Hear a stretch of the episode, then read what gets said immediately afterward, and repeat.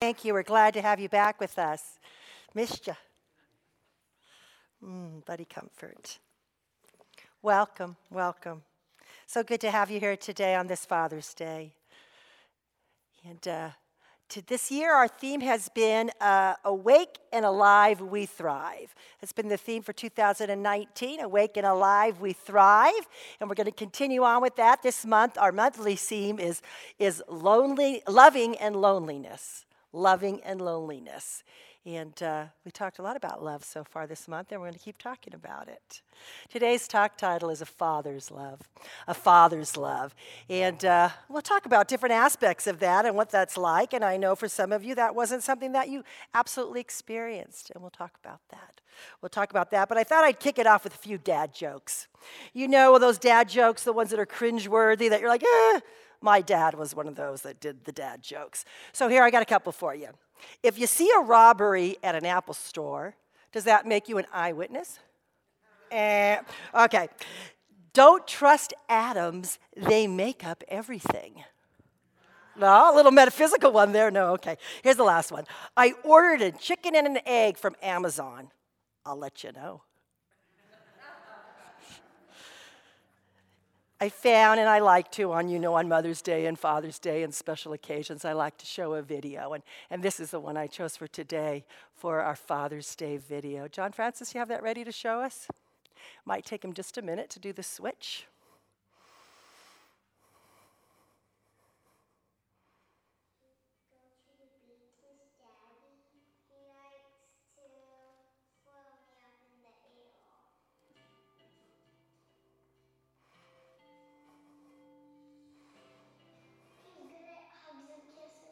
Volume up?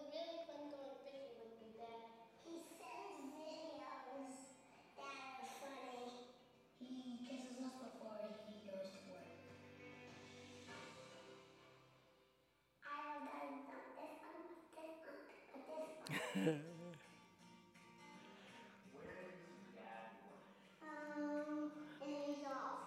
in his office.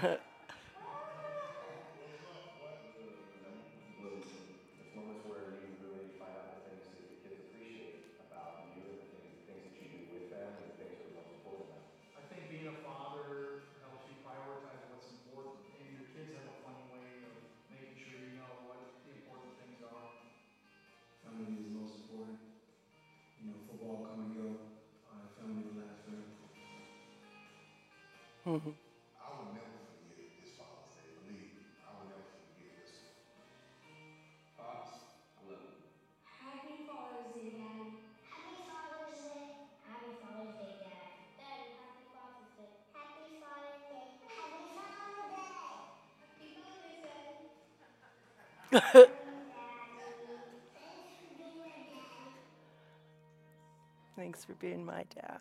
Yeah. I watched that several times and it just brings emotion up for me. You know, it just brings emotion up for me, that love of a father, you know. As I said, some of us experienced it and some of us didn't.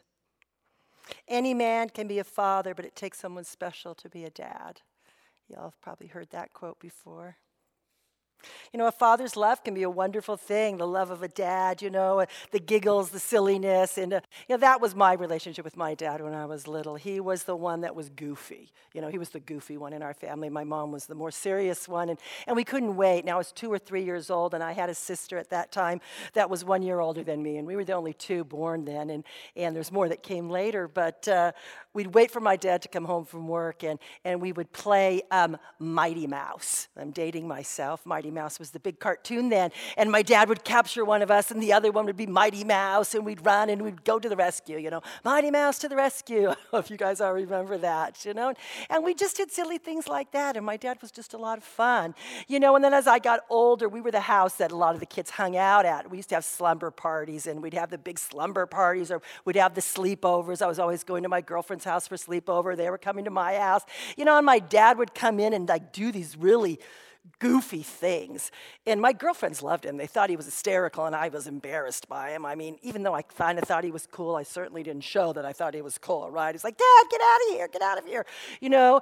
And then time went on and our relationship shifted. You know, as I started to get older, uh, my parents' uh, marriage started to fall apart. From about the time I was 12 to 18, they stayed married, but the whole energy of the house had shifted. And by the time I was 18, my parents were divorced, you know. And, and what happened is my dad Uh, kind of didn't know what to do with a grown up daughter. You know, he kind of knew what to do with little daughters and little sons, but as we got older, he really didn't know what to do. And, and so our relationship changed and I changed. You know, I mean, I started doing things that I hadn't done before. You know, I went out in the world in a different way, and I didn't think my dad knew anything, everything anymore, you know, and, and, and things changed, and things changed.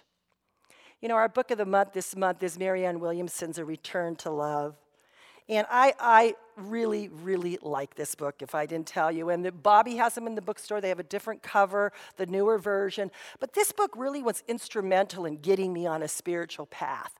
You know, in it, Marianne Williamson is talking about A Course in Miracles. You know, and I'll tell you, this book is much easier to read than A Course in Miracles. If you've tried to read A Course in Miracles, you know. But what it did is it put names to things. It put names to things that I wanted to do or to these spiritual practices I was learning. She kind of explained them in a way that really made sense sense to me. And she uses different words. She uses different words than we use in religious science for what we would call source. She calls Holy Spirit, you know. She talks about atonement. And for us, that would just be a change in our thinking, you know. So, so you got to read it with a little bit of that if you're really seeped in our religious science tradition. But it's really good stuff. It's really good stuff. You know, the book is divided into two parts. The first part is principles, and the second part is practices. And a couple weeks ago, we talked about the first part in principles when we talked about love.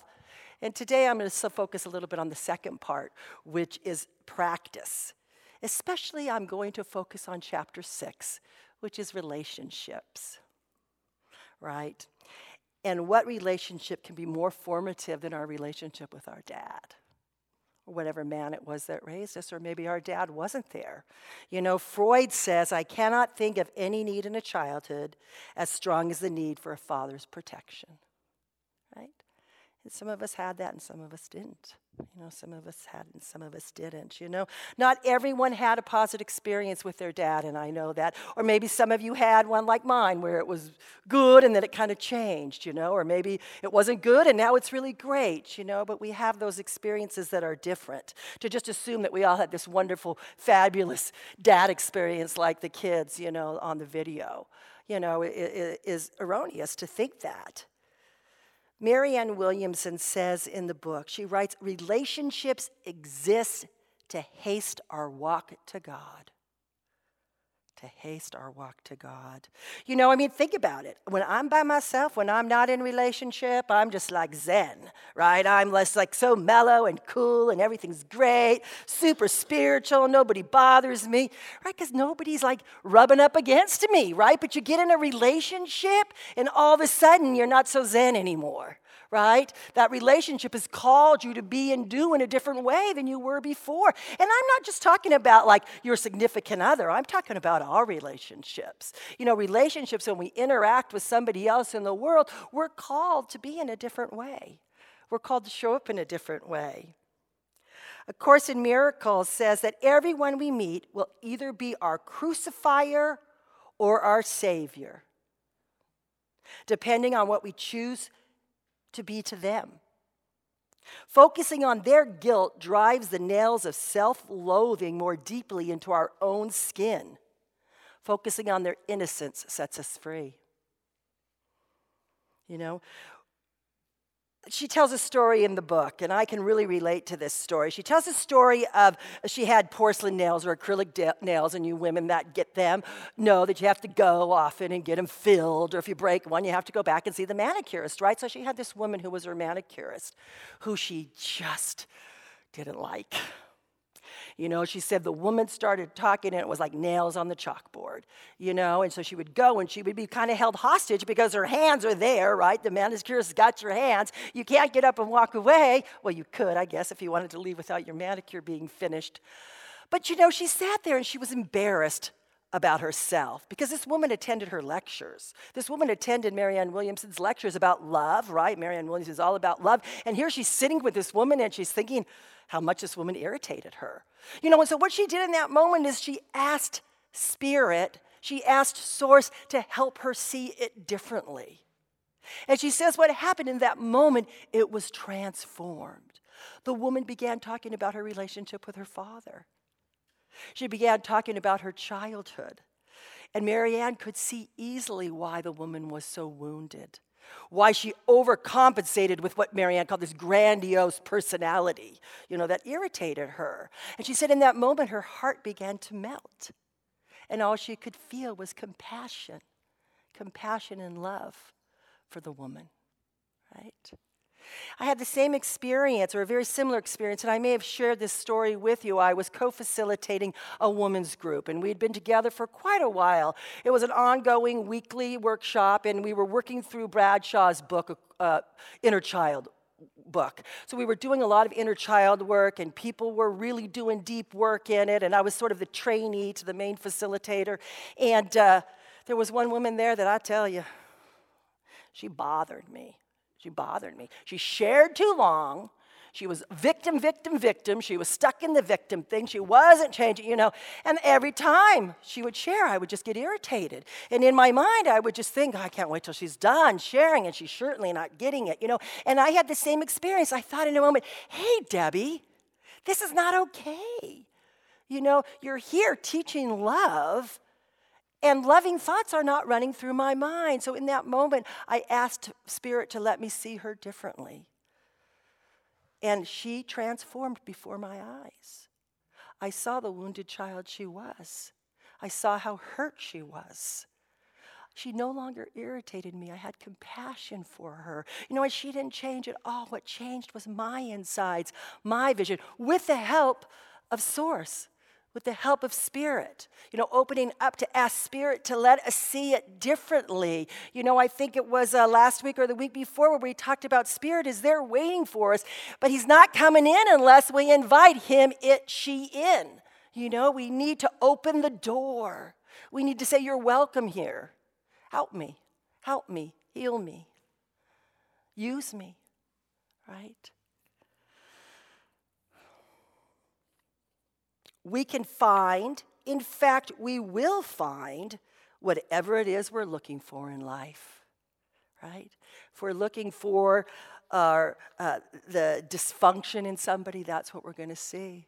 If we're looking for the beauty in them, that's what we're going to see. You know, what does that mean for us in our daily walk, right? What does it mean? It, you know, this work that I'm talking about, this work is not for the lazy. It's really not. I mean, it takes effort. And in fact, many of us won't do it until we're brought to our knees, right? Which they say is a perfect place to start praying, right? So, what does it mean for us as we go through life? You know, our theme this year is awaken, uh, awaken alive. Awaken alive. We could add aware, awaken aware. We could add in there, you know, but I'm not talking about the awareness in your outer life. I'm talking about the way awareness in your inner life. Like what is going on inside your head, right? Dr. Christian used to always say, and I remember this is it safe for me to walk through the halls of your mind? Is it safe for me? Are you judging me? Are you condemning me? Are you criticizing me? Are you critiquing me? Is it safe for me? Is it safe for me? Right? The Course in Miracles or Return to Love asks us to give up our judgments. You know, how do we do that? How do we do that? You know, judgment is not an attribute of God. And that may be news, right? Because we may have been raised with a God that was judging. But I'll tell you, it's not an attribute of God. We've created this idea of God who is judging and angry and condemning and punishing because that's what we are as humans. That's what we know. But the truth is that we are created in the image and likeness of the divine. It's not the other way around, right? God's not created in our image, we're created in its image. And judgment is not part of who it is. When someone has behaved unlovingly, when they yell at us or lie about us or steal from us, they have lost touch with their essence. They have forgotten who they are. But everything that someone does is either love or a call for love, the Course in Miracles says, right? Everything is either love or a call for love. If someone treats us with love, then of course love is the appropriate response. If they treat us with fear, we ought to see their behavior as a call for love. As a call for love. Course in Miracles. The choice to love. You know, the choice to love is not always an easy choice. I mean, it takes us being awake and aware, it takes us being conscious making a choice to see it differently. Spirit, I'm willing to see this differently. I'm willing to look at it differently. You know, of Course a miracle says that a miracle is a change in perception, a change in perception, a shift in our own thinking, a willingness to keep our heart open regardless of what's going on in the world. To keep our hearts open. Can you keep your heart open when you think someone's betrayed you? When you think somebody's lied to you, stolen from you, cheated you? Can you keep your heart open? Can you recognize it as a call for love in that moment, knowing it's a call for more love? I love this quote from the book. She says, Darkness is merely the absence of light, and fear is merely the absence of love. We can't get rid of darkness by hitting it with a baseball bat because there is nothing to hit. If we want to get rid of darkness, we must simply turn on the light. Similarly, if we want to be rid of fear, we cannot fight it, but we must replace it with love the call to love, the call to love more, the call to bring more love into the situation. You know, this book is so rich and so dense that you really need to read it for yourself to glean all that it has to offer, you know? And as I said, it's a much easier read than The Course in Miracles. It is uh, highlighted and highlighted for me. It breaks it down. It breaks it down to what is mine to do. What is mine to do? You know, how can I be this love in the world? You know, how can I show up? some great quotes in it. I'm going to read a couple to you. They're short ones. People who have the most to teach us are often the ones who reflect back to us the limits to our own capacity to love. Right? So these people that are called to be on our path are great teachers, are great teachers. Relationships are assignments, they are part of a vast plan for our enlightenment right? Our relationships are assignments. They're for our soul's growth, good or bad, seemingly good, seemingly bad, right? It's our perception. In the holy relationship, Marianne talks about that, where we come together uh, as our God selves, really. In a holy relationship, it is understood that we all have unhealed places and that healing is the purpose of our being with another person. You know, it's different than what we normally think about a relationship. We're usually thinking about a relationship how can they fix me?